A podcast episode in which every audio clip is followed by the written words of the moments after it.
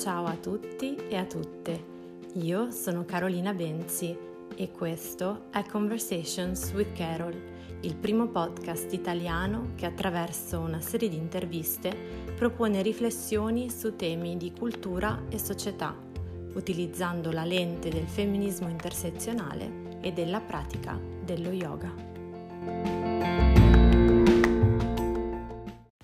Ciao a tutti e a tutte, bentornate e bentornati per un nuovo episodio di Conversations with Carol.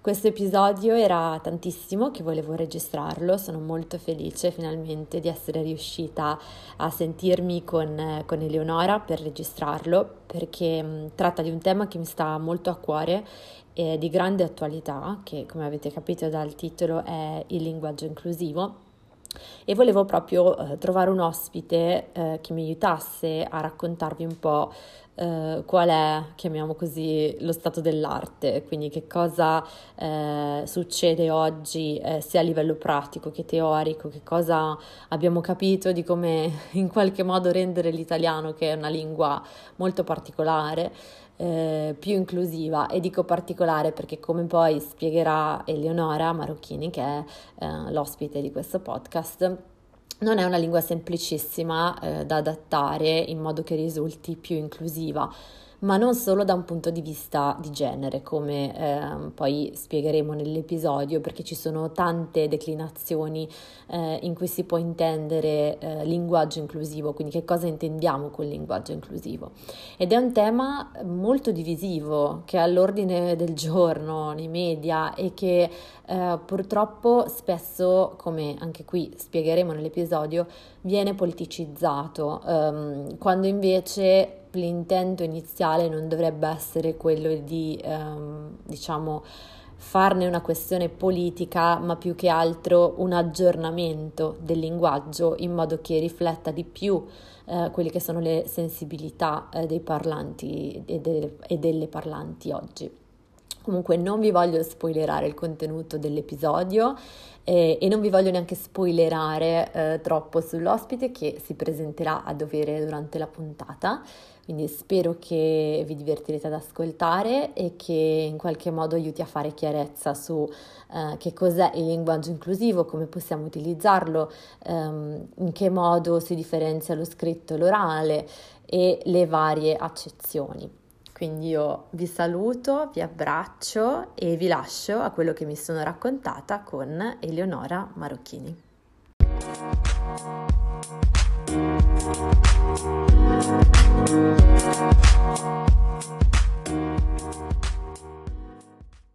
Ciao Eleonora. Ciao. Ciao, benvenuta a Conversations with Carol. Grazie a te per l'invito. Sono, sono, molto contenta di essere riuscita finalmente a registrare questa puntata perché era tantissimo che volevo affrontare questo argomento ne abbiamo parlato diverse volte, quindi sono davvero contenta di averti qui stamattina. Finalmente, infatti. Come stai? Ma abbastanza. Mm, zona rossa life. sì, ne stavamo parlando prima della nostra vita che ormai cioè, non guardiamo più i colori, io sono in arancione, ma fondamentalmente non, è, non esco, cioè uguale, non cambia assolutamente niente. Ma infatti ne approfittiamo per fare un po' di mattinata nerd sulla linguistica. No, tra l'altro mm, io sono una linguista mancata, cioè poi ho preso altre direzioni, ma sono sempre molto contenta di confrontarmi con, con chi invece ha, ha, scelto di approfondire questo tema perché lo trovo eh, meraviglioso, quindi eh, per me è veramente prezioso parlare con te stamattina, eh, anche perché tu stai facendo un dottorato. Giusto? Sì, in verità il mio dottorato è in psicologia e scienze cognitive. Io sono laureata in linguistica originariamente, la mia magistrale era in linguistica, però mi sono spostata sulle scienze cognitive del linguaggio. Ovviamente mi occupo appunto sempre prevalentemente di linguistica, ma dal punto di vista della comprensione pragmatica. Mm-hmm e quindi ho ampliato un po' lo spettro delle mie competenze andando anche a, ad attingere ai metodi della psicologia clinica e sperimentale per ehm, sostanzialmente indagare quali siano le funzioni cognitive necessarie per comprendere, diciamo, l'implicito, gli atti mm-hmm. linguistici indiretti per essere più precisa. Ok, ok, ma com'è stato fare questo passaggio? Perché non è banale incorporare una nuova disciplina che magari non era quella che avevi studiato precedentemente, è stata tosta? Beh, ammetto di avere un po' barato perché io durante l'università ho frequentato anche una scuola universitaria superiore a statuto speciale. Mm. Di solito chi è un po' fuori da questo giro conosce la normale di Pisa, ma in realtà sono molte di più. Sono eh, tre a statuto speciale, eh, due a Pisa e una a Pavia, e poi ce ne sono, eh, mi pare, otto altre che mh, mm, hanno CDA in comune con le università a cui si, a- mm-hmm. si appoggiano però di fatto funzionano tutte allo stesso modo, cioè si seguono dei corsi in più, eh, ciascuna, cioè ogni scuola ha le sue peculiarità. Eh, la mia in particolare aveva proprio quella di andare a cercare un approccio interdisciplinare e mh, in qualche misura obbligare gli studenti a uscire dalla propria area disciplinare di partenza. Quindi io le scienze cognitive ho iniziato a masticarle un pochino già durante il pre-laurea di fatto Uh-huh. E ho fatto la tesi per la scuola, quindi dopo la tesi magistrale ho dovuto fare un'altra tesi che ho già improntato alla psicolinguistica e poi la mia relatrice eh, mi ha supportato nelle, nelle application per, per, i dottorati.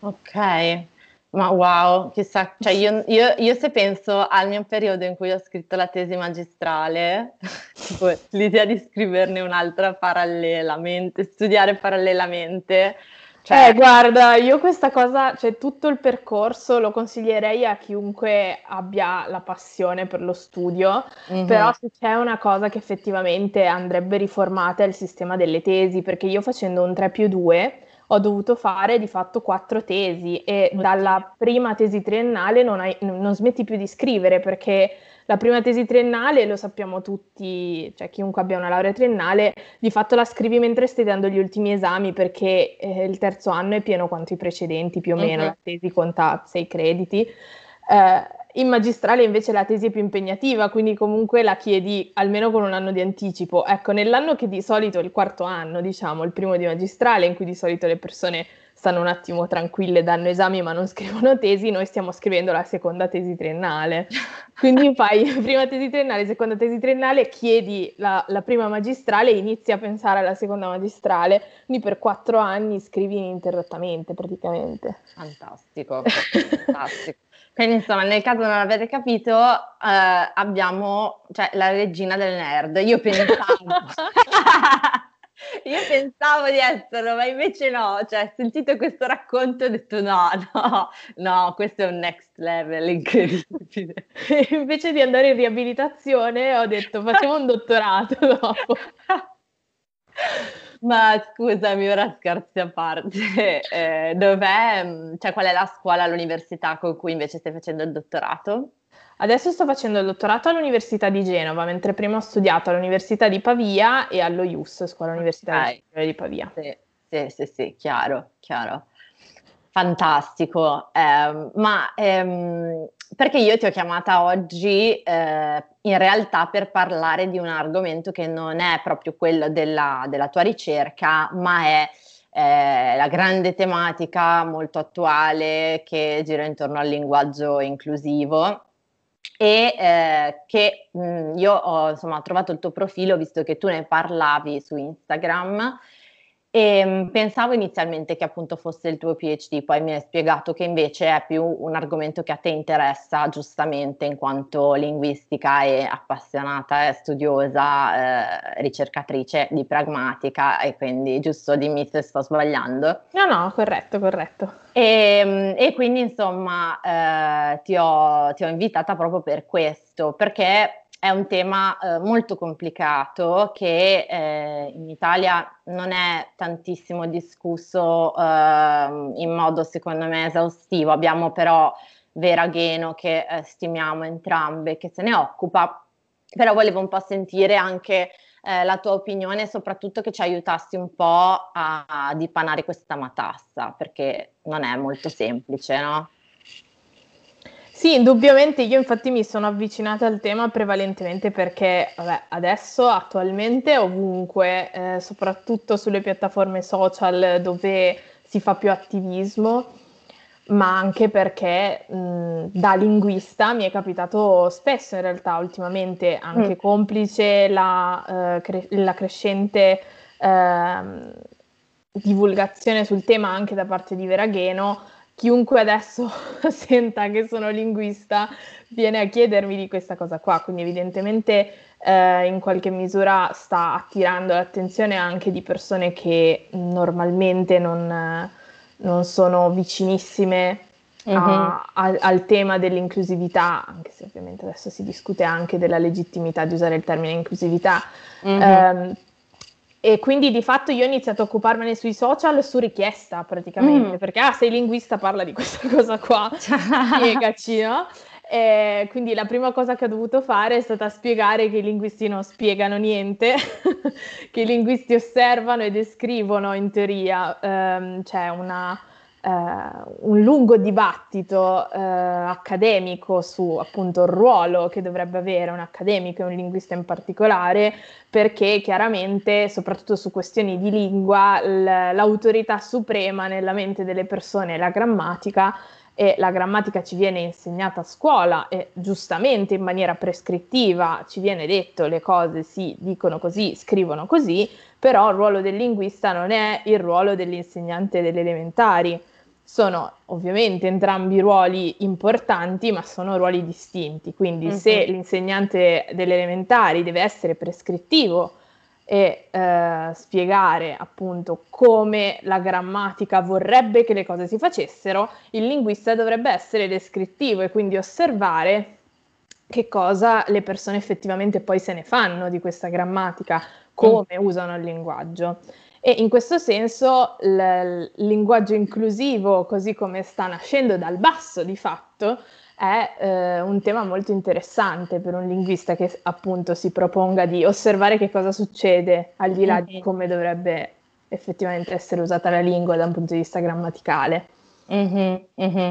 Sì, ma infatti questa cosa la sento parecchio e mm, Ricordo quando io ho studiato queste cose per la prima volta all'università, mi aveva aperto proprio un mondo eh, perché non avevo mai riflettuto bene su questa differenza che stai facendo ed è un po' la stessa, la stessa obiezione che spesso ricevo quando cerco di parlare di questo tema, no? Eh, ma la grammatica non dice così, eh, questa cosa non esiste, lo sai che questa cosa sul, su una grammatica non la trovi e eh, io cerco un po' di fare questa osservazione che hai appena fatto tu, quindi della differenza fra la descrizione del fenomeno e la prescrizione invece, che è una cosa che non è poi così banale e non, non ce la insegnano, a, a, cioè se uno non, non, studia lingue è altamente probabile che non ci si scontri mai e che è un po' la base no, de, de, delle varie discussioni, poi ci torneremo magari anche dopo per, per parlare mm-hmm. un po' di qual è l'opinione pubblica. Ehm, e poi forse c'è anche un altro tema che eh, avevamo prima toccato un po' insieme, cioè che all'interno comunque della linguistica eh, esistono delle posizioni eh, che sono prese da alcuni, eh, alcune, alcuni che sono più puriste o si definiscono più puriste, no? Purista della lingua o della grammatica. E che cosa si intende con questo? Magari lo, lo spieghiamo un attimo.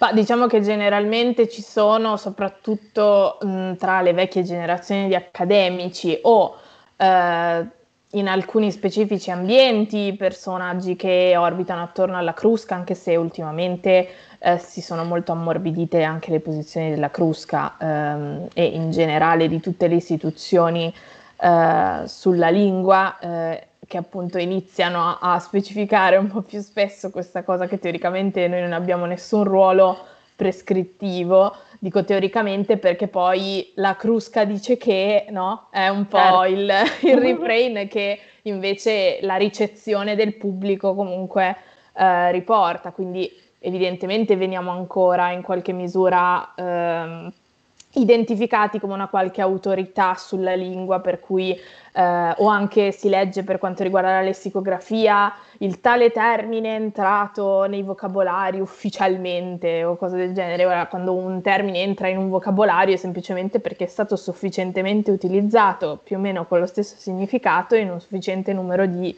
contesti.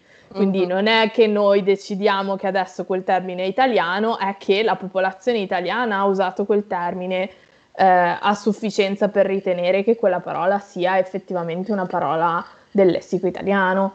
Mm-hmm. Eh, però indubbiamente ci sono, ci sono eh, personaggi più o meno rigidi eh, sul, su questo tipo di fenomeni, soprattutto magari che sfruttano il fatto che obiettivamente noi non dovremmo fare ehm, appunto disc- discriminare tra ciò che è corretto e ciò che non è corretto o addirittura ciò che è italiano e ciò che non è italiano ehm, e in qualche modo si può usare questa cosa per non schierarsi o addirittura dire ehm, questi sono cambiamenti che non è detto che restino nella mm-hmm. lingua, che sono anche cose vere, mm-hmm. ehm, e conseguentemente non incoraggiare in qualche mm-hmm. misura alcune, alcune modalità Modifica. espressive. Mm-hmm. Mm-hmm, mm-hmm. Ma sai che, scusa, questo piccolo inciso mi è venuto in mente mentre parlavi. Ho avuto una discussione simile con eh, una mia amica in un contesto che non c'entra niente con l'inclusione, ma più con una parola straniera eh, un po' italianizzata, mm. che è la parola classe. Cioè, spesso sì, ormai si dice, soprattutto nel fitness eh, o nello yoga anche, o anche in altri ambiti, vado a fare una classe di zumba, vado mm-hmm. a fare una classe di yoga e effettivamente non è corretto in italiano perché classe è o il luogo in cui si svolge una lezione oppure un mm-hmm. gruppo no, di persone che fanno parte di un percorso educativo. Invece sì. in, in, inglese class è lezione. Però si sente talmente tanto mh, mm, mixare la cosa, cioè fitness class, yoga class, che eh, è entrata anche un po' nell'italiano. Ci sono tantissimi insegnanti di fitness che dicono una classe di fitness. Mm-hmm. E, eh, e, io dicevo, è vero, cavolo, e io lo dico, cioè io dico una classe di yoga e effettivamente in italiano non penso che sia ancora accettato quest'uso, però è comunissimo. Infatti sono molto curiosa di vedere come andrà a finire questa cosa. Sì, se con accettato intendi che sotto classe, eh, sotto la voce classe in un dizionario si trovi lezione, probabilmente no, esatto, ci vorrà no. ancora molto. Però anch'io l'ho sentito usare e credo che dipenda dal fatto che siamo crescentemente bilingui, almeno le nuove generazioni. Mm-hmm. Eh, ovviamente non intendo necessariamente bilingui bilanciati che fin dalla nascita apprendano entrambe le lingue, però col fatto che comunque anche molto del nostro intrattenimento adesso è globalizzato e eh, chi comunque conosce l'inglese anche solo a un livello scolastico finisce per fruire di pagine, eh, serie tv e mh, mm, vario intrattenimento in lingua inglese, eh, ma tra l'altro spesso mh, mm, finiamo anche in contatto con l'inglese su un piano lavorativo. Mm-hmm. e quindi è, è, frequentissimo che anche in assenza di colleghi stranieri poi si finisca ad utilizzare un lessico misto se consapevoli che tutti i presenti un minimo di lessico ce l'hanno. Mm-hmm. E quindi questo secondo me è un uh, effetto collaterale del, sia della globalizzazione sia del crescente bilinguismo uh, che in qualche misura, cioè, col quale dovremmo fare i conti. So che ci sono persone, ehm, soprattutto in accademia, ma anche in generale, che sono molto eh, incattivite con i prestiti, ma soprattutto con i prestiti dall'inglese, perché ovviamente rispetto ad altre lingue l'inglese è anche molto più prepotente in questo sì. senso. E, ehm, e, spesso appunto eh, gli esempi che si possono fare sono anche molto più eh, antipatici, diciamo, quantomeno non necessari di quello che hai fatto tu, nel senso mm-hmm. che se noi abbiamo un termine in italiano ci sono persone che dicono perché non usiamo quello. Mm-hmm. Eh, la risposta secondo me spesso è pragmatica appunto e comunque vedremo dove ci porterà questa cosa. Io sono consapevole, lo dichiaro qua, di avere una posizione eccessivamente morbida rispetto alla media dei linguisti perché secondo me se una cosa succede c'è un motivo per cui succede. Sì, sì, eh, sì, no, non mi viene da dire oh mio Dio, non dovremmo farlo, o tempora mores, finiremo per parlare inglese, perché non credo che finiremo per parlare inglese e l'italiano si estinguerà. Sicuramente siamo di fronte a, a un periodo di, di, di forte ibridazione. Mm-hmm. Mm-hmm. Mm-hmm. Grazie mille, perché questo dubbio mi, attanaglia, cioè, cioè, mi attanagliava, ci ho riflettuto parecchio e comunque io sono un po' della tua scuola, eh, perché ci sono proprio delle parole che a me in inglese cioè, no, se le traduco lo so che esiste il termine, ma ci sono delle piccole sfumature di significato, magari allegate alla storia dell'uso di quella parola, che comunque mi cambiano il modo in cui io le percepisco. E quindi sono molto morbida, eh, però è una riflessione legittima, per carità, cioè lo capisco. C'è anche da dire che spesso in realtà i nostri prestiti non ricalcano precisamente l'inglese. Se pensi esatto. alla parola call, per esempio, in realtà eh, per noi call significa generalmente una chiamata di lavoro, mm-hmm. che spesso può essere una videochiamata, tra l'altro per cui dire una chiamata di lavoro è molto più lungo che dire call e ha uno speci- cioè un significato certo. molto più specifico semplicemente di telefonata o chiamata. Allo stesso tempo una persona che sia eh, parlante madrelingua inglese generalmente dirà meeting Esatto. Non direbbe call, è proprio che noi italiani abbiamo deciso che call avesse quel, quello specifico significato, quindi non so se il nostro uso di call si potrebbe definire in senso proprio un prestito dall'inglese, perché mm-hmm. lo è da un punto di vista semantico, ma non da un punto di vista pragmatico. Ecco, io non ci avevo pensato, perché non ci avevo riflettuto su questa cosa, però è verissimo. Io se penso a me che devo dire la stessa cosa in inglese direi meeting, come certo. hai appena detto tu. Quindi sì, adoro.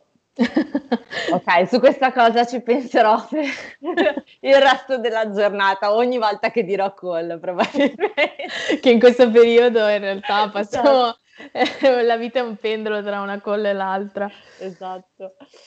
Ok, allora dopo questa dovuta premessa, perché almeno secondo me abbiamo fornito qualche strumento in più proprio per capire anche eh, le varie difficoltà e dilemmi che ci sono dietro il linguaggio inclusivo, eh, potremo parlare un po' proprio di che cos'è e cosa si intenda eh, per linguaggio inclusivo. Quindi quando diciamo inclusivo, cosa, a cosa ci stiamo riferendo? Quindi ti lascio la parola, faccio un po' un excursus.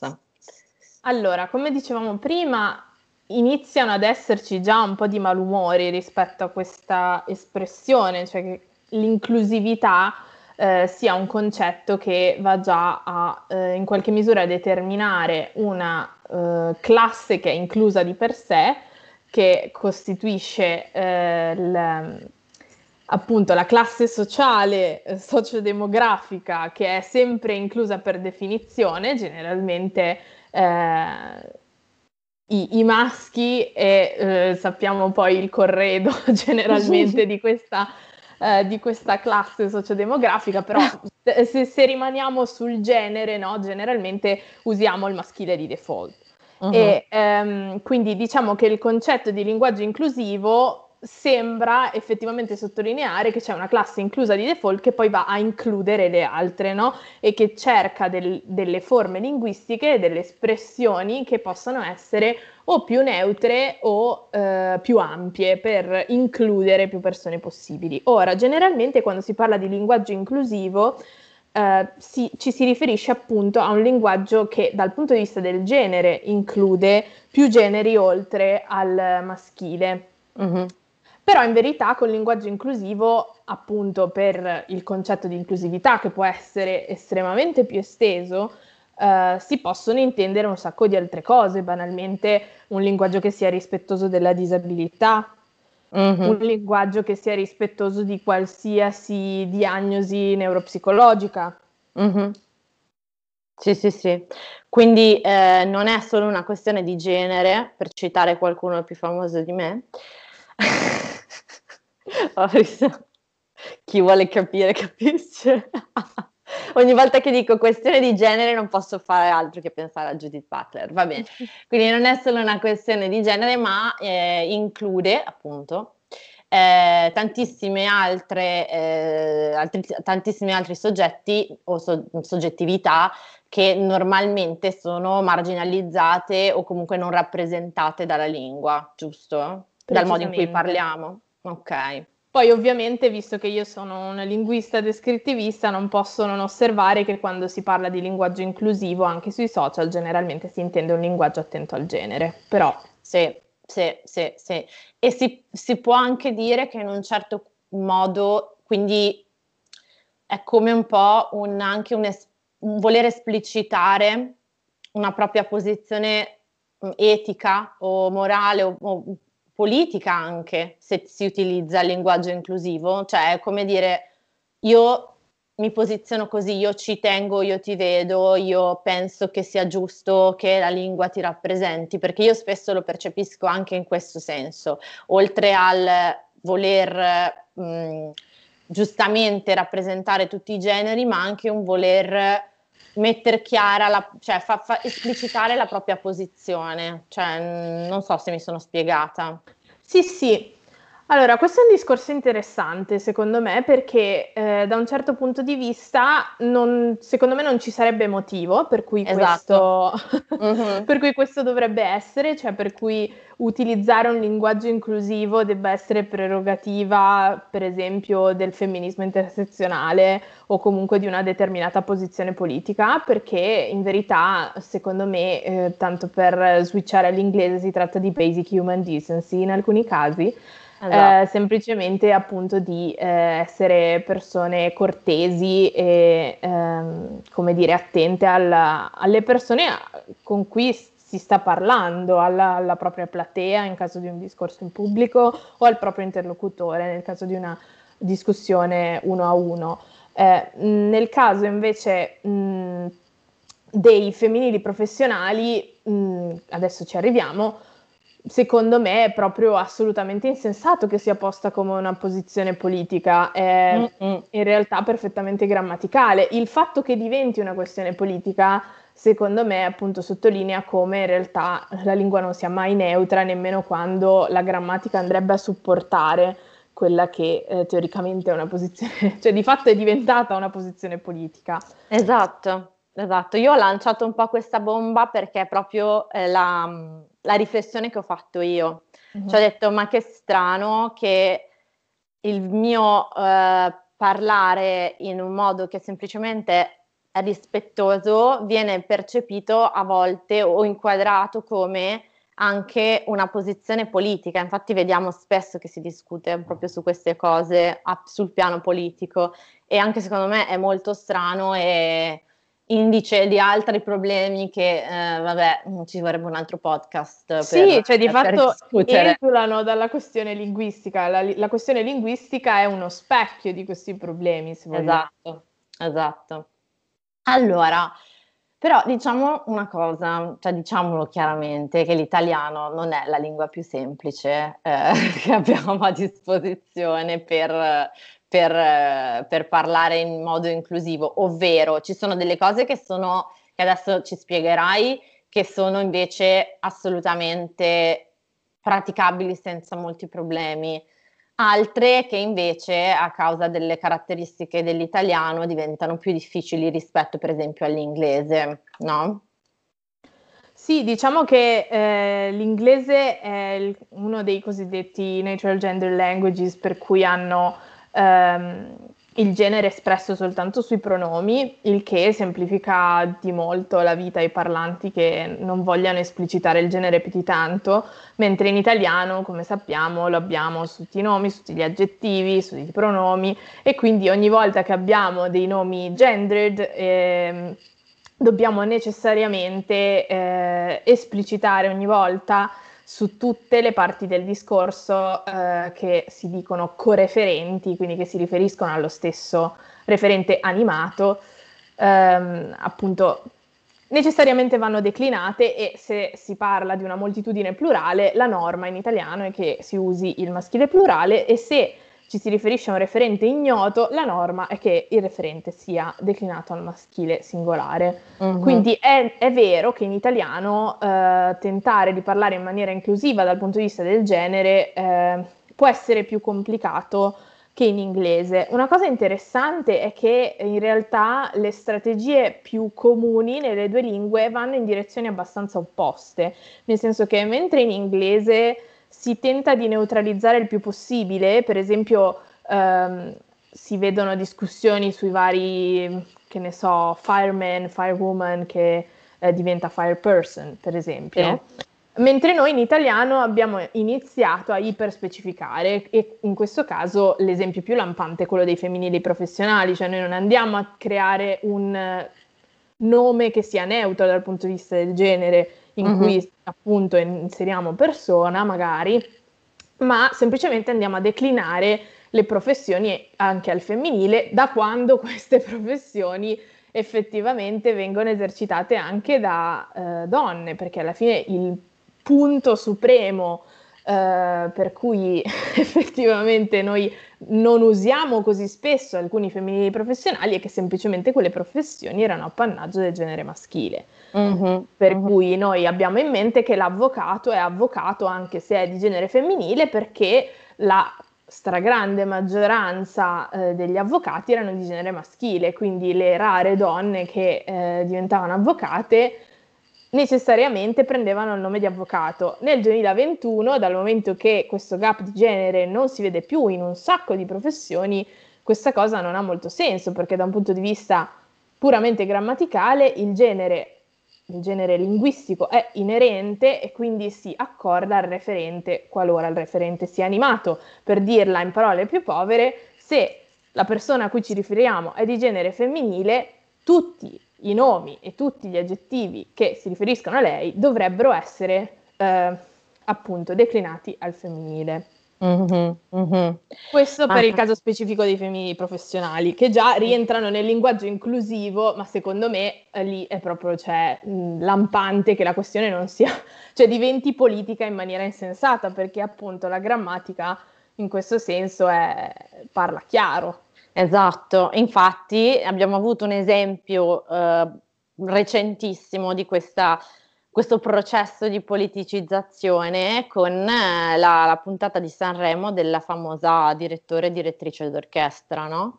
in cui è venuto fuori proprio una posizione peraltro presa da ehm, una donna che ha, de- cioè la, la, in questa, mi sembra, adesso mi sfugge il nome, Beatrice eh, Beatrice, esatto, ehm, che ha detto chiamatemi direttore.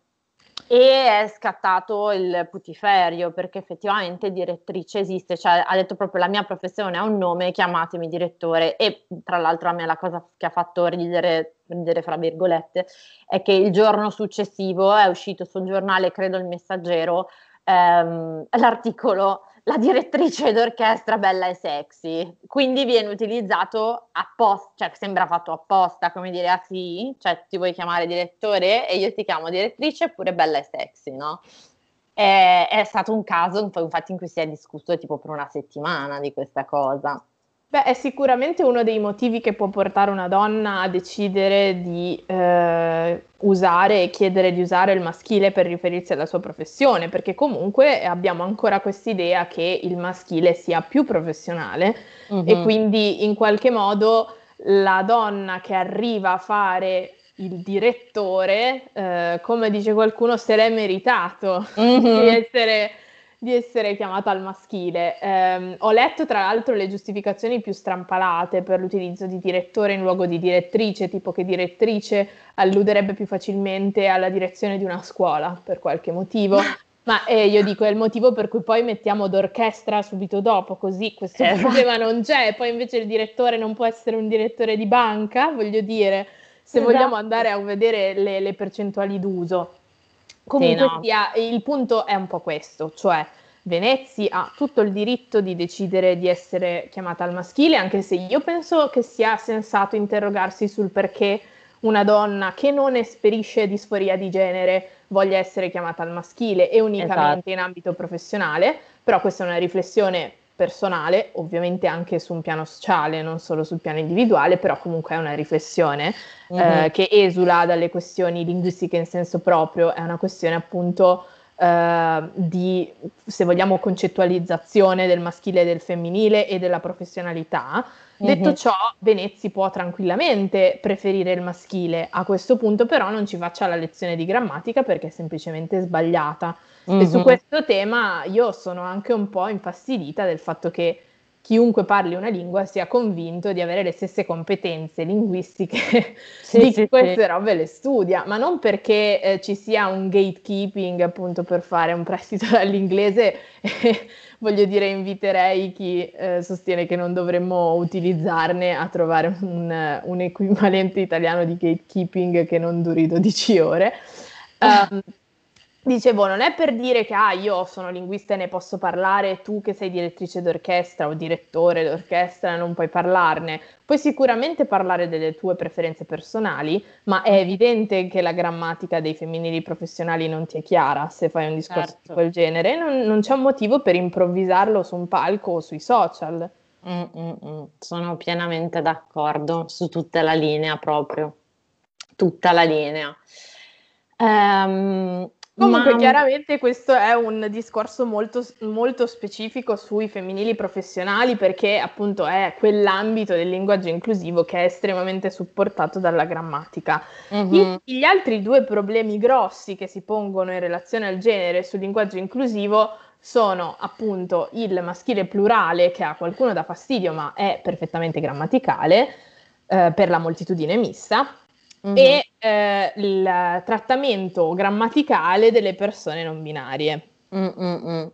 Ora, ehm, per quanto riguarda il maschile plurale eh, per la moltitudine mista, c'erano state già negli anni, nei primi anni 90 delle proposte come quella di Sabatini eh, sull'utilizzo del femminile qualora la moltitudine mista fosse in prevalenza femminile, ma sono cadute assolutamente nel nulla, anche perché appunto più che di inclusione si parlerebbe di alternanza e resta comunque il problema delle persone non binarie e credo che sia per questo che comunque le soluzioni che sono iniziate a, a fiorire negli ultimi, credo, due anni eh, sono sostanzialmente nate appunto dal basso, dall'attivismo e in più in, nello specifico dalla comunità LGBTQ. Mm, mm, mm. Tra l'altro questa proposta è simile allo spagnolo, se non sbaglio, cioè in spagnolo si, si fa così cioè se eh, questa moltitudine in prevalenza composta da persone di genere femminile si procede con il femminile, però appunto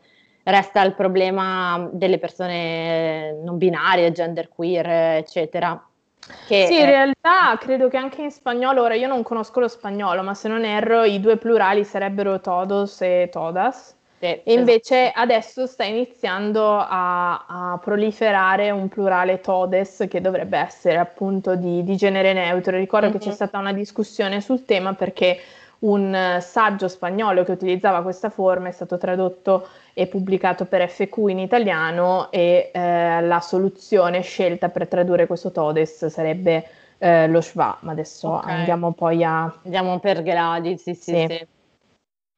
Eh, perché eh, diciamo che per quanto riguarda il genere mh, neutro ci sono un po' due vie. Una è quella di riformulare la frase utilizzando eh, appunto delle formule che sono inclusive, tipo utilizzare la parola persone, eccetera. E l'altra invece è quella più complicata in italiano, che è il terzo genere, che però noi non ce l'abbiamo, giusto?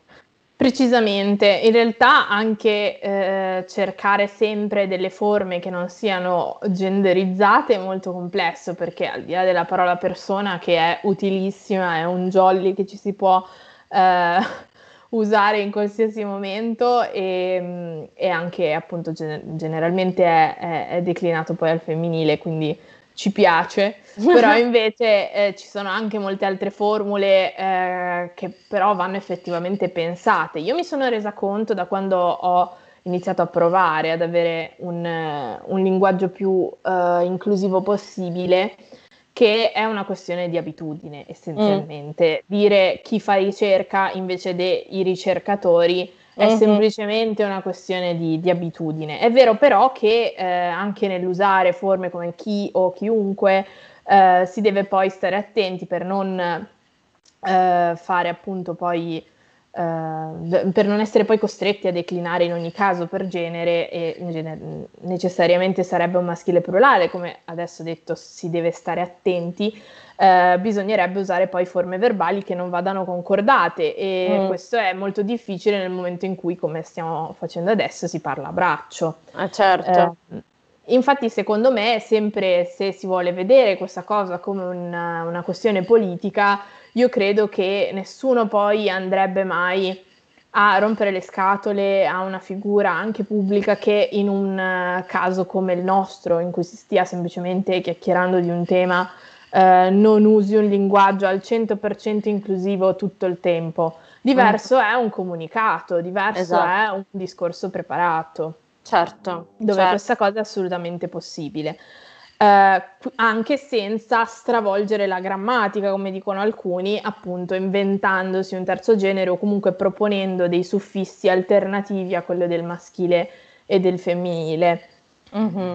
Um, sempre tornando al paragone con l'inglese che mi facevi in principio, è vero anche che proprio da questa stessa comunità da cui sono nate queste eh, proposte, Uh, c'è generalmente una certa, um, una certa, invidia nei confronti dell'inglese, mm. uh, sia appunto per il discorso che facevamo prima sul, sul, neutralizzare, sul fatto banalmente che appunto al di là dei pronomi non debbano esprimere il genere su ogni, su ogni parte del discorso, il problema uh, più grosso che incontrano le persone non binarie in italiano è appunto l'assenza di un pronome uh-huh. eh, dedicato, posto che ci sono persone non binarie che comunque sono perfettamente ok con l'utilizzare un giorno pronomi maschili, un giorno pronomi femminili o anche semplicemente sempre pronomi femminili o maschili.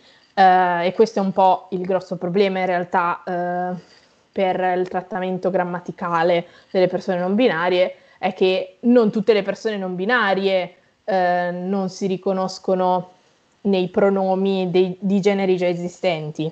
Sì. Eh, bisognerebbe chiedere di volta in volta alla singola persona non binaria a cui ci si rivolge.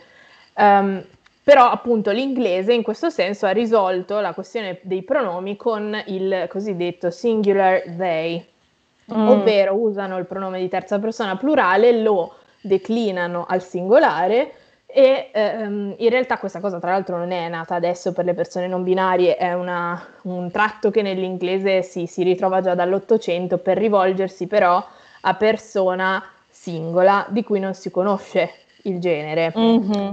Uh, e più di recente invece si è iniziato a utilizzare per persone singole di cui si conosce il genere non binario.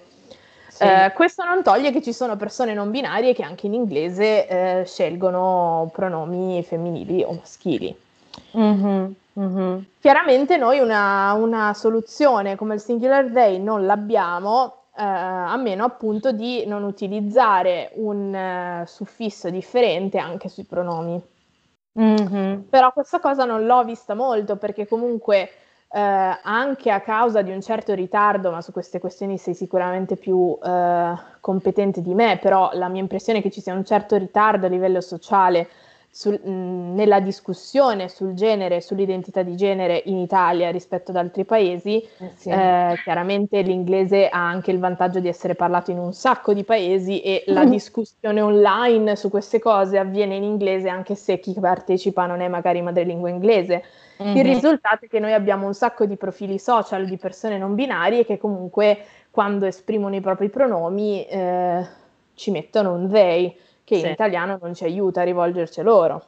Verissimo. Io mh, mm, ti dico, quando vedo eh, da persone italiane il they, nella, per esempio nella bio, no? oppure nel nome, nelle stanze di Zoom, eccetera, eccetera, cerco di parlargli eh, o parlarle o parlargli eh, con la schwa, certo. se, ries- se, riesco. Cioè, perché adesso poi lo diremo, eh, questo è lo strumento che ad oggi conosco.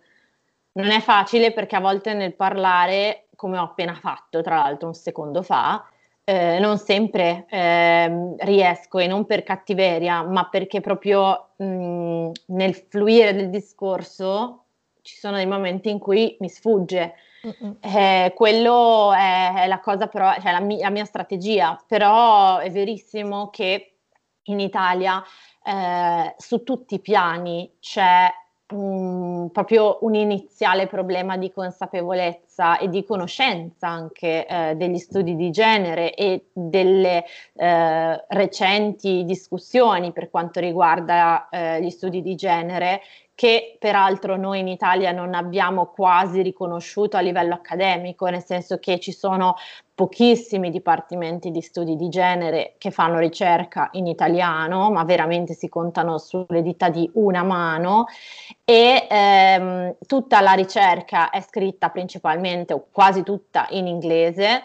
Eh, ci sono paesi che sono molto sensibili, eh, per esempio l'Olanda in, o anche la Danimarca, eh, anche la Svezia, sono eh, molto attenti a questo campo di ricerca e quindi anche di conseguenza anche nella società, perché se un tema arriva a diventare una materia studiata, è chiaro che e, e, quindi esserci una discussione anche quel, su quel piano, poi si riflette.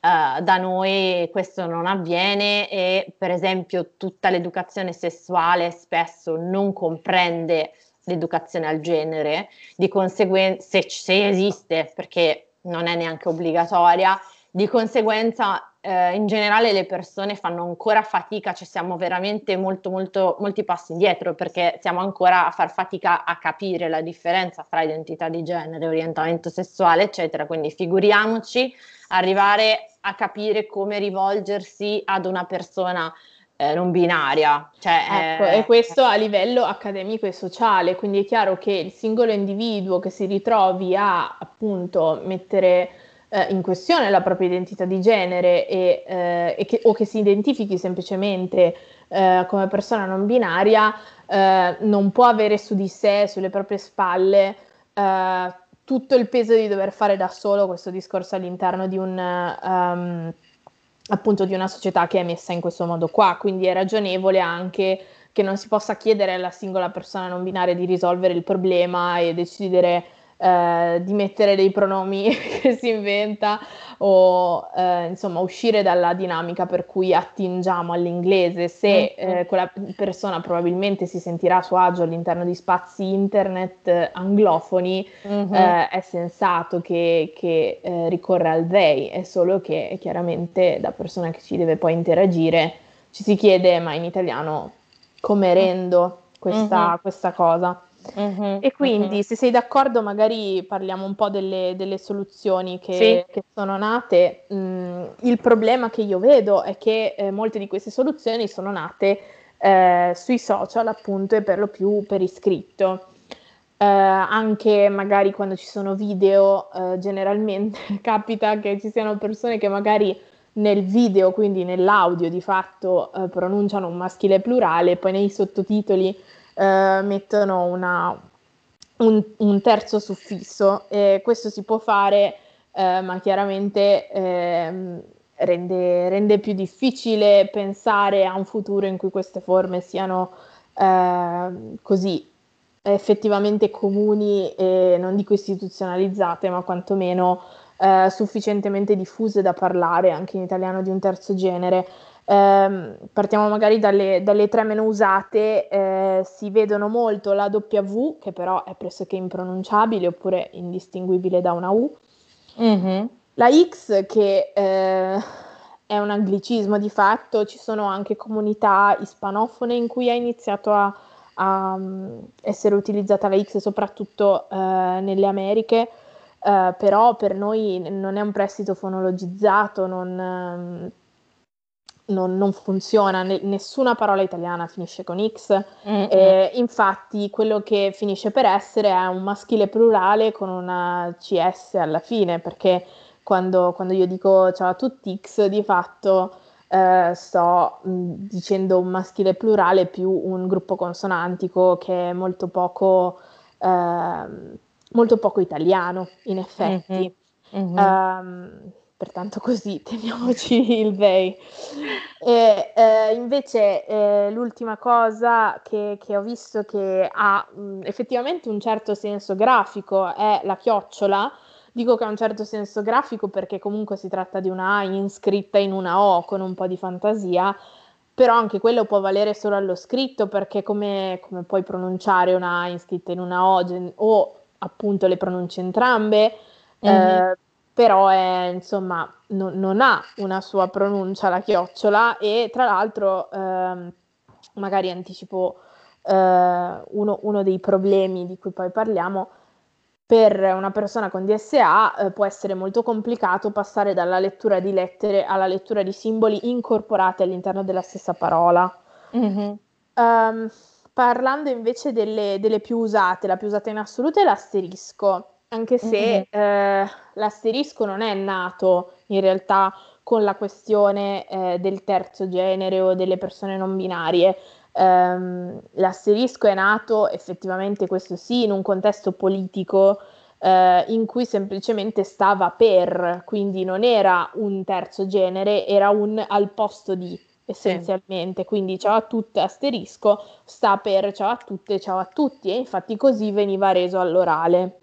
Sì. Adesso è diciamo il, il modo più pavido, mi viene da dire, eh, di utilizzare un linguaggio inclusivo, nel senso che appunto avendo tutta questa storia alle spalle ed essendo utilizzato da molto più tempo, eh, viene spesso utilizzato anche da persone che magari all'orale non si sbatterebbero per tentare di parlare in maniera più inclusiva. Mm. Um, però ah, per ovvi motivi appunto non può uscire dallo scritto nemmeno l'asterisco, non esiste proprio non pronunciare niente, perché uh-huh. non, mm-hmm. non, si può in italiano, anche volendolo pronunciamo uno schwa, cioè una vocale indistinta, cioè tut e è già una vocale certo. e um, di fatto appunto chi lo fa, chi prova a mettere l'asterisco allo scritto e poi eh, parlando necessariamente pronuncia uno schwa. Mm-hmm. Eh, in generale come italiani non, cioè, fatichiamo a terminare le parole con consonante perché le nostre mm. parole generalmente non terminano per consonante. Sì, sì, sì, eh, sì. Ma infatti è una cosa anche tipica eh, dei parlanti italiani quando parlano inglese che spesso... esatto. Sì. Ed è infatti un tratto riconoscibilissimo, cioè ci riconoscono anche per questo, no? Cioè ci, pre- ti prendono anche un, un po' presi in giro. Esatto, perché noi mettiamo queste, queste finali eh, vocali che proprio perché a noi, ci, a noi risulta difficile eh, collegare eh, suoni consonantici senza interruzioni vocalici, no? Quindi... Sì, è perfettamente normale, anche perché la finestra di acquisizione della fonologia è molto molto limitata, cioè anche se impariamo lingue straniere anche molto più tardi, comunque la nostra fonologia non sarà praticamente mai eh, paragonabile a quella di madrelingua se apprendiamo una lingua dopo diciamo i cinque anni. La fonologia è la prima cosa che, la prima finestra a chiudersi è quella della fonologia. E naturalmente se in una lingua come in italiano la maggioranza schiacciante delle parole terminano per vocale, eh, sarà pressoché impossibile per noi eh, mm-hmm. effettuare uno stop consonantico. Mm-hmm. Eh, comunque, ehm, quindi l'asterisco ha questi problemi qua. Um, una soluzione che ho visto adottare allo scritto eh, che funziona tra molte virgolette all'orale è la Y, soprattutto al plurale. Sì. Um, c'è chi la pronuncia come we, quindi tipo ciao a tutti. Ok, uh, questo non lo sapevo. Però anche quella è una pronuncia abbastanza innaturale per l'italiano, quindi suppongo che faticherà a diffondersi e appunto il fatto che anche tu che comunque sei molto attenta a queste cose e quantomeno segui sicuramente molte persone che, che ci provano in modi vari, eh, non, la, non, la, conoscessi mi fa pensare che non si diffonderà molto facilmente e comunque chi invece non la pronuncia come we la pronuncia come una i di fatto, mm-hmm. quindi siamo da capo che si tratta alla fine all'orale di un maschile plurale e mm-hmm. comunque resta il problema del singolare perché sono pochissime le persone che usano la y al singolare sempre mm. perché rimanda alla i del maschile plurale. Per cosa si usa quindi al singolare? Generalmente la U, cioè chi usa la Y al plurale di solito usa la U al singolare. Eh, c'è anche chi usa la U sia al singolare sia al plurale, quindi eh, ciao a tutti, ma anche, eh, eh, non lo so, eh, unu lavoratoru. Sì. Sì. Eh, questo il fatto che sia usata sia al singolare sia al plurale è un problema appunto che si può risolvere usando gli articoli come ho appena fatto io, perché se dico uno generalmente eh, appunto sto parlando al singolare, mentre se dico lu sto parlando tendenzialmente al plurale. Um, però eh, gli articoli in realtà sono i grandi assenti di tutto il discorso sul linguaggio inclusivo, cioè mm. chiunque si interroghi su queste robe senza avere un background linguistico generalmente si interroga appunto su come terminare le parole, perché c'è questo problema enorme del, del fatto che il genere vada concordato, ma nessuno si, si chiede, no? Ma gli articoli, che cosa articoli. ne facciamo, no? Esatto. E poi l'altro grosso problema della U è che ci sono diversi italiani regionali e dialetti in cui la U in realtà è un maschile. Esatto, esatto. Quindi l'ultima soluzione che abbiamo già nominato un paio di volte è eh, lo schwa. Il problema principe è che lo schwa non ha un segno grafico che non sia il simbolo IPA, cioè dell'International Phonetics Alphabet, esatto. eh, che eh, di fatto per ora mi sembra che, che abbia eh, abbastanza usi eh, indifferenti al singolare e al plurale. Uh, ci sono delle, delle, proposte di utilizzare lo schwa breve al singolare lo schwa lungo al plurale, ma ovviamente è solo un discrimine grafico che all'orale non si sente. Mm-hmm. Um, e comunque ci sono anche un sacco di persone che anche allo scritto usano solo uno dei due e non tutti lo stesso, cioè ci sono un sacco di persone che usano solo lo schwa breve e un sacco di persone che usano solo lo schwa lungo. Per chi non avesse mai visto... Uh, uno schwa, eh, lo schwa breve è una E capovolta, quindi a testa in giù essenzialmente, e invece il, lo schwa lungo è una sorta di 3. Mm-hmm. Che è forse il motivo per cui ha iniziato a diffondersi facilmente, perché comunque questo è uno dei problemi dello schwa. Uh, nei device bisogna un po' inventarsi dei modi per far sì che sia fattibile senza copia e incollarlo ogni volta eh, mm-hmm. usare degli shortcut oppure eh, aggiungere delle tastiere aggiuntive appunto sul, sul telefono. Mm-hmm.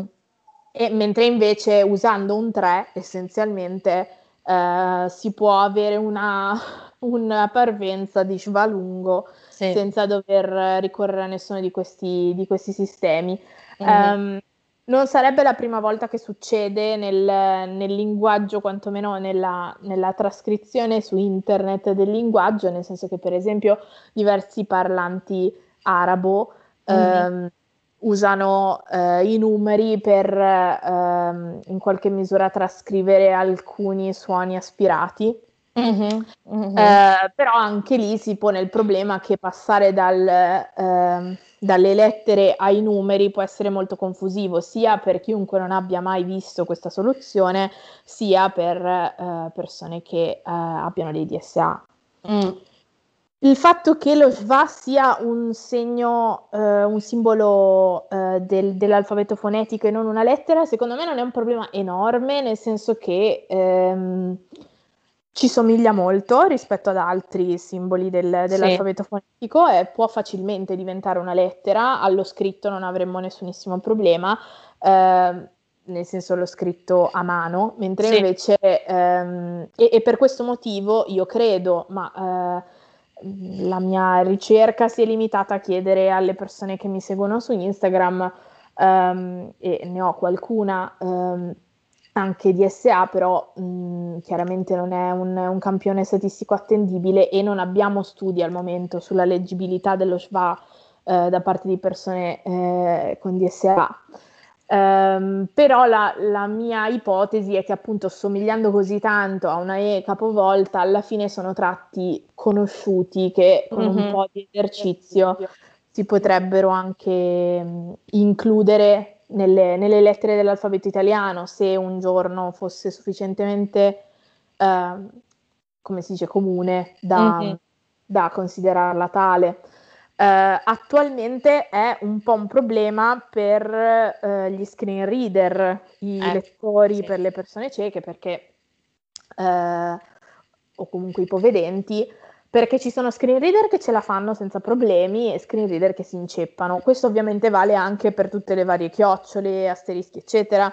ehm, che generalmente vengono esplicitamente lette, quindi una persona cieca che eh, abbia uno screen reader attivo su un post qualsiasi di persone eh, della comunità LGBTQ che scriva appunto con l'asterisco o con la chiocciola sarebbe una roba del tipo ciao a tutto chiocciola, ciao a tutto asterisco. Sì, sì, sì. Uh, quindi mh, sempre per il discorso per cui il linguaggio inclusivo non dovrebbe essere una questione unicamente di genere, ma di inclusione uh, di quante più persone possibili nel discorso, il risultato potrebbe essere che per includere uh, le donne, le persone non binarie nella, ehm, nel plurale indistinto, andiamo poi a rendere molto più complicata eh, la vita di ascoltatori e lettori eh, che abbiano eh, altre motivazioni, eh, sì, altre certo. difficoltà. Esigenze, certo, certo. Ma eh, infatti è un po' il mio grande dubbio, è sempre stato questo, che hai appena esplicitato. Il discorso della lettera versus eh, simbolo fonetico, eh, secondo me, ma questa è una mia così mh, ipotesi, quello che potrebbe succedere è che adesso abbiamo bisogno di vederlo scritto per ricordarci come si pronuncia, ma che poi in realtà semplicemente il suono schwa o eh, sì, il suono schwa entrerà nei suoni dell'italiano, ma che non si scriverà come lettera, ma si lascerà la parola tronca e saprai che quando è tronca è perché va pronunciata una schwa.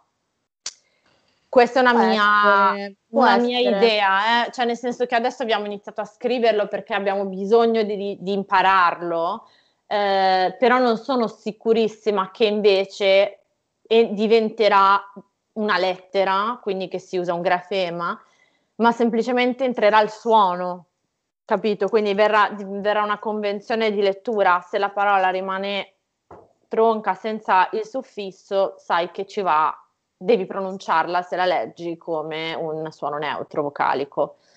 Eh, Io non ho visto so, un po' però... di persone che lo fanno, personalmente lo trovo molto strano, cioè mm. proprio a vederlo, Uh, non escludo che succeda, indubbiamente anche solo per facilità, per non andare a doverla cercare, cambiare tastiere, eccetera, eccetera, però appunto molte di queste cose di cui abbiamo discusso, molti di questi problemi di cui abbiamo discusso Uh, si potrebbero risolvere semplicemente con un aiuto tecnologico, voglio dire, a un certo punto gli screen esatto. reader impareranno a leggerla, a un certo punto le tastiere includeranno anche quelle, eccetera, eccetera, sempre ipotizzando che continui il trend per cui sempre più persone la utilizzano.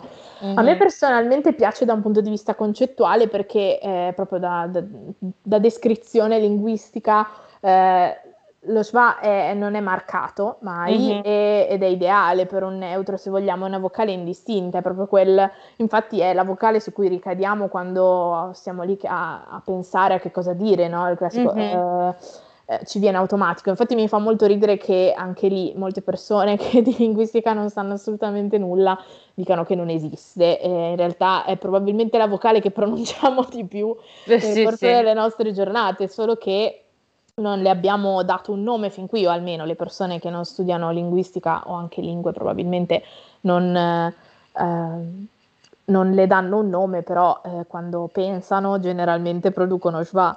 Mm-hmm. Eh, quindi in questo senso io credo che sia quella che è più probabile che, che, si, che si diffonda se appunto intanto l'intervento di voci autorevoli come eh, quella di Veragheno, eh, vanno diciamo, a dare una spintarella allo SVA rispetto a, ad altre soluzioni ehm, e appunto se i nostri device eh, si adegueranno a questo mm-hmm. crescente uso. Il fatto di non scrivere niente non lo so, secondo me sarebbe curioso in una, in una lingua dove, come dicevamo, non finisce nulla per consonante. Mm-hmm. Però c'è anche da dire che eh, quello è un tipo di eh, atteggiamento che noi abbiamo perché viene, ehm, come dire, viene insegnato nelle scuole e prima che una soluzione del genere finisca a essere insegnata nelle scuole, campacavallo, sì. quindi si tratta comunque di convenzioni interne a comunità al momento estremamente minoritarie.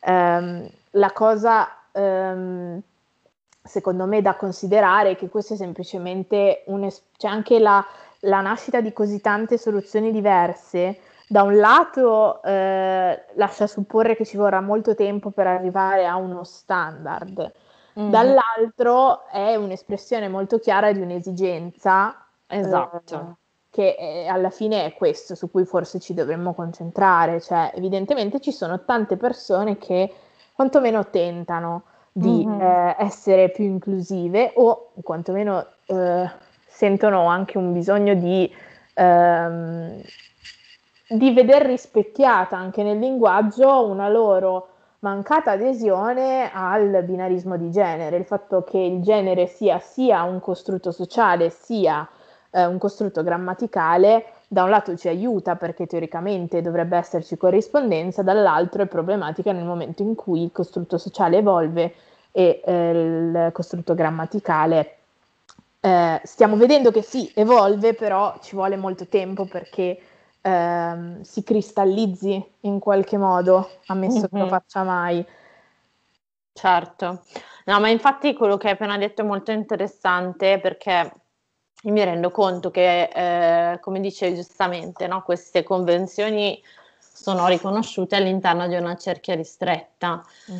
Eh, appena esci dalla famosa bolla, cioè è eh, pressoché inesistente, se non se c'è consapevolezza si trova un muro, una reticenza, un, anche un fastidio no? nei confronti di questa di questa pratica e mm, cioè, non più lontano del weekend scorso io ho partecipato a un corso eh, per professionisti e professioniste appunto professioniste eh, del settore eh, della sessuologia quindi anche un settore che teoricamente uno si aspetterebbe sensibile e cioè ma manco per sbaglio, cioè nel senso neanche altro che schwa, cioè non eravamo nemmeno al livello del provo a scrivere persone o l'utenza o cosa ne so io, cioè mm-hmm. proprio niente.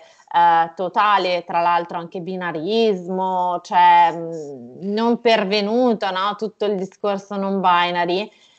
Io quando mi trovo in quelle situazioni, cioè, mi rendo proprio conto che c'è una forbice enorme tra questa comunità consapevole e il resto del, del, del paese per quanto riguarda l'Italia. E delle volte mi interrogo veramente su, su quale sia, cioè, su, insomma, quale sia il processo da seguire. Probabilmente eh, prima di arrivare a comprendere la necessità di un linguaggio inclusivo e capire quindi che se tu non hai bisogno personalmente non significa che non ci sia un reale bisogno da parte di tante altre persone, ci serva una presa di consapevolezza del fatto che ci mancano dei grossi pezzi nella comprensione dell'identità di genere umana, della sessualità umana, eh, della condizione eh, generale di corpi non conformi e di quello che eh, devono affrontare eh, tutti i giorni a causa di una società che non è inclusiva da tutti i punti di vista, cioè dal punto di vista strutturale, dal punto di vista proprio quindi delle, delle infrastrutture, eh, dal punto di vista dell'accesso agli studi, eh, cioè mh, la nostra società non è inclusiva, non, non, non lo è, cioè è inclusiva per un ristretto numero di persone in realtà. Eh, quindi forse il passaggio precedente è proprio cioè, lavorare su questo, perché se io sto parlando a un congresso di sessuologi e sessuologhe e sessuologi eh, e cioè, non viene nominato il non binarismo eh, e non viene nominato il gender neutral piuttosto che il, tutto il mondo queer, dico, ma mh, mm, forse sono mille passi da fare, eh, proprio precedenti, cioè non lo so. No, io certo, sono... oddio, io non sono... Chiaramente mi piacerebbe sostenere che cambiare il linguaggio possa cambiare il mondo, ma ehm, anche la, la, legge linguistica più famosa, credo, al di fuori del, eh, del contesto di, di, di linguisti di professione, eh, che è la, la legge Sapir-Whorf, che mm-hmm. ormai compare anche nei film, eh, eh, ormai nella sua eh, forma più ristretta è stata ampiamente eh, confutata. Si eh. pensa attualmente che ci sia una, eh, diciamo una, una, doppia influenza del linguaggio sulla società e della società sul linguaggio, però è indubbio che non è imponendo un, un suffisso eh, idealmente concordato e non 12 suffissi diversi ehm, per un ipotetico terzo genere eh, che eh, si come dire, mh, mm, diffonderà automaticamente anche una maggiore tolleranza o anche solo conoscenza ehm, uh-huh. del fatto che esiste uh, vita al di fuori del, del binarismo e, ehm, ed, è, ed, è, abbastanza evidente che dal fatto che attualmente queste istanze si siano uh, sollevate e diffuse all'interno appunto di comunità di per sé eh, già minoritarie, eh, che comunque questa non sia una, eh, una prerogativa della, della, maggioranza della popolazione. Sul come procedere, io sinceramente mh, tendo a pensare che sia molto difficile, soprattutto per generazioni precedenti alla nostra, ehm, pensare appunto a una riforma del genere grammaticale per cui adesso eh, l'italiano ha tre generi credo che questo tipo di imposizione, tra virgolette, posto che mh, mm, buona fortuna imporlo, um, non, non, possa funzionare, almeno non ancora per, per molti anni. Um, anche perché appunto c'è, come dicevamo in principio, una, un'ampia frangia della popolazione che in nome della purezza della lingua eh, appunto si lancia in, in, appelli accurati a non distruggere la grammatica. Io a queste persone generalmente rispondo con la questione dei femminili professionali perché mm.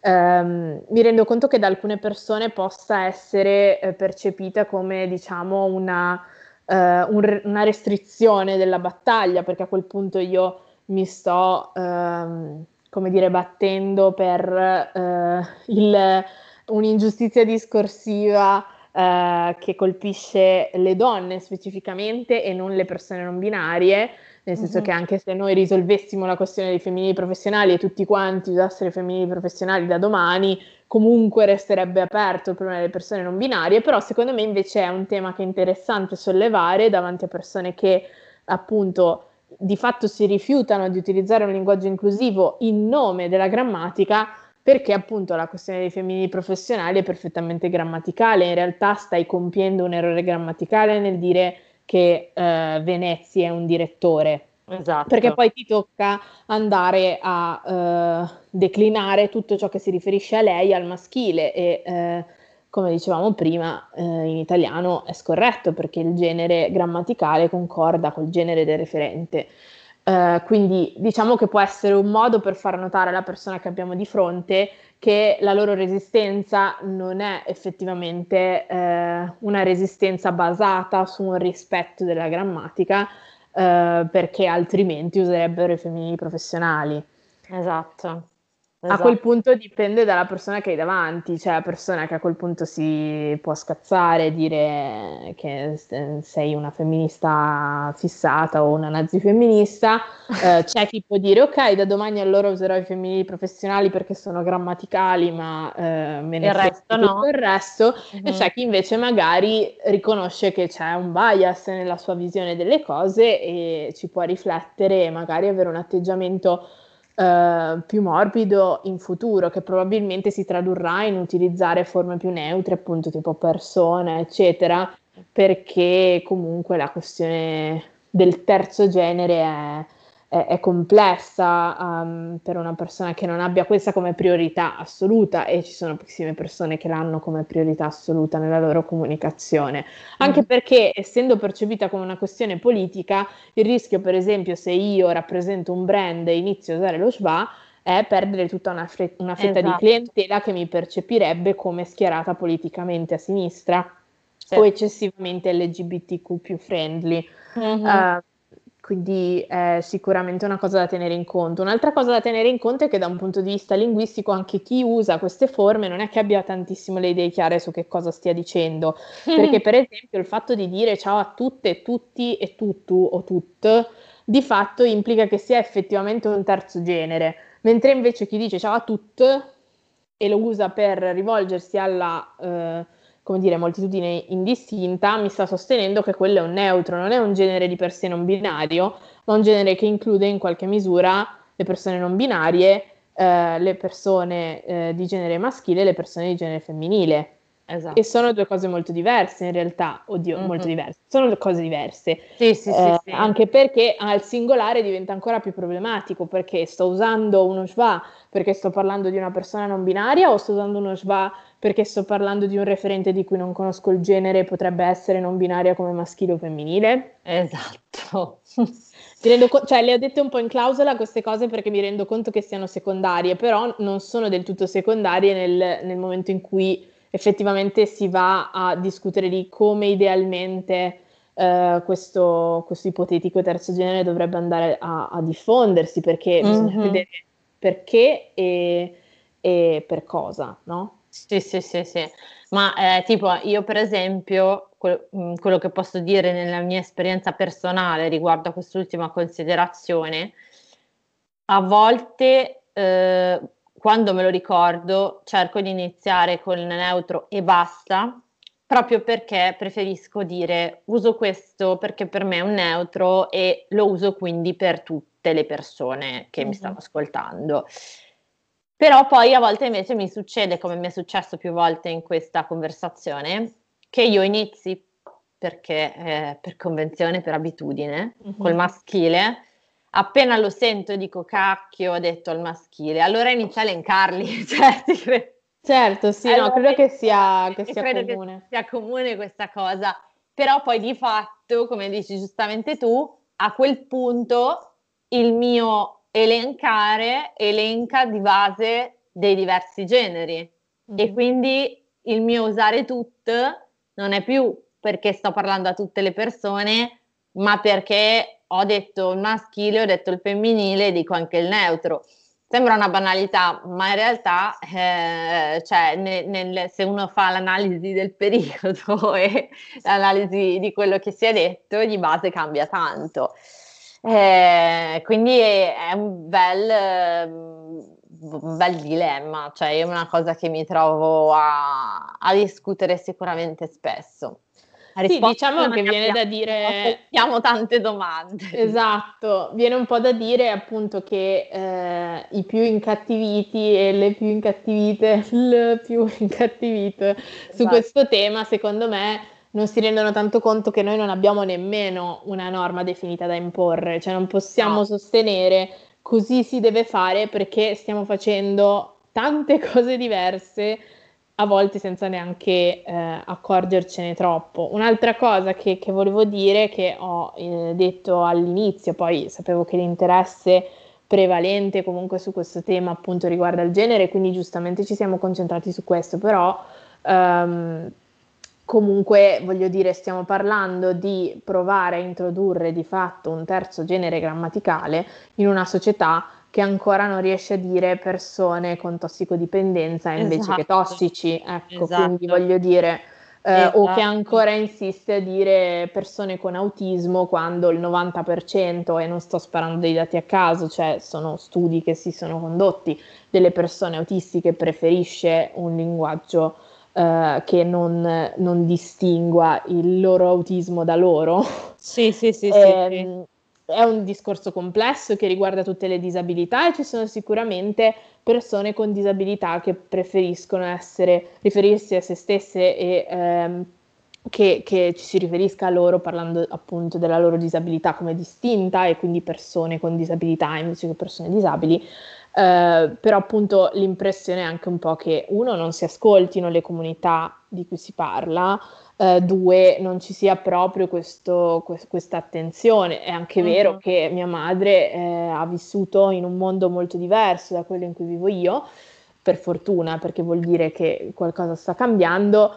Mia madre, eh, non, cioè per, per, mia madre le persone con tossicodipendenza sono i tossici che incontrava per strada, quindi sì, è, sì, sì, è, molto difficile uscire da, da questo tipo di, di visione, come dicevi tu, eh, conseguentemente di linguaggio, perché eh, tu descrivi la realtà come... Ve- come la vedi, certo, certo, come la percepisci, come la vivi, come la vedi da- con le tue lenti.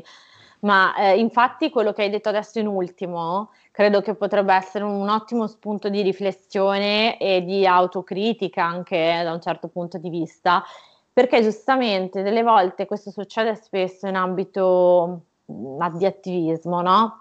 Mm-hmm. Uh, si, si, si prende, adesso cerco di dirlo in un modo che si capisca cosa intendo perché non è facilissimo, però è una cosa che è giunta alle mie orecchie proprio ascoltando la comunità queer, di cui tra l'altro io faccio parte, eh, però nel mio caso specifico, proprio a livello di Carolina, io personale, prima di tutto perché sono una persona cisgender, quindi probabilmente me ne frega molto meno, eh, ma soprattutto non patisco, invece mi sposto sul piano del genere femminile, non sono disturbata personalmente, cioè questa sono io, ok, dal collettivo eh, maschile, per esempio, ok? Però il fatto che non dia fastidio a me, poco mi importa, mi interessa capire se ci sono tante persone a cui questa cosa dà fastidio, io mi metto in ascolto. Non, eh, eppure facevo parte di quelle persone che diceva come, cioè, ma cosa stai dicendo? Poi ho riflettuto e ho detto no, cioè il fatto che a me non infastidisca non significa che non infastidisca altre persone, nonostante eh, stiamo parlando di, una, di, un'oppressione di genere che mi riguarda, ok, per, in, quanto, in quanto donna cis. Eh, però è anche vero che delle volte, in, eh, in ambito attivista soprattutto, si parte un po' in quarta con eh, il linguaggio inclusivo, il genere neutro, a volte lo si sottolinea anche molto, cioè proprio mm, tipo a livello di pronuncia si sente ciao a tutti, cioè proprio come dire guarda che lo sto dicendo, no? E questa cosa in, nelle comunità queer spesso infastidisce, cioè eh, viene quasi percepita come infastidente, come se la persona volesse dire oh guarda che brava che sono, che ti vedo, e, oppure guarda che brava che sono che uso il linguaggio inclusivo, quando magari dall'altra parte è una persona che le basterebbe eh, essere vista e descritta, come dici tu, senza stigma e non ha bisogno di vedersi sottolineare in faccia questa cosa, o magari non gliene importa un tubo e non è sensibile ai pronomi, per esempio. Eh, non, non, non, ha difficoltà, nonostante si identifichi con un genere neutro, non ha difficoltà a, usa- a sentirsi chiamare con eh, sia il maschile che femminile. Cioè, delle volte si parte in, qua- in quarta dando di nuovo per scontato invece che ascoltare. E questa è una cosa che io mi sento di, di, di, insomma, di dover riflettere per prima e di invitare in generale la, le persone a riflettere, perché a volte eh, ripetiamo lo stesso errore senza volerlo. Chiaramente è molto difficile quando si parla appunto a una moltitudine mista, quando si parla con un eh, singolo interlocutore è una cosa che si può educarsi a fare indubbiamente. Uh-huh. Uh-huh. Io ti ringrazio tantissimo perché questa conversazione è stata, mhmm, per me molto illuminante, mi ha aiutato a fare un sacco di, ehm, riconsiderazioni, chiarezza, riflessioni e credo che sia una puntata veramente utile perché abbiamo fatto un bel excursus e spero che possa essere utile anche a chi ci ascolta. Ti ringrazio veramente tanto. Non so se hai da aggiungere altro, però secondo me abbiamo insomma abbiamo, abbiamo dato una bella panoramica. No, secondo me non c'è modo migliore di concludere che con un invito all'ascolto. Mm-hmm. Quindi ti ringrazio e spero che non addormenteremo nessuno perché abbiamo parlato parecchio. Grazie mille Leonora, davvero. A te, caro. E ti auguro una bellissima giornata e a presto. Anche a te. Ciao bella. Ciao. Ciao. Grazie per aver ascoltato questo episodio di Conversations with Carol. Spero che ti sia piaciuto e ti ricordo che puoi rimanere in contatto con me attraverso i miei canali social dove mi trovi come Carolina Benzi sia su Instagram che su Facebook oppure sul mio sito web www.carolinabenzi.com. Ciao!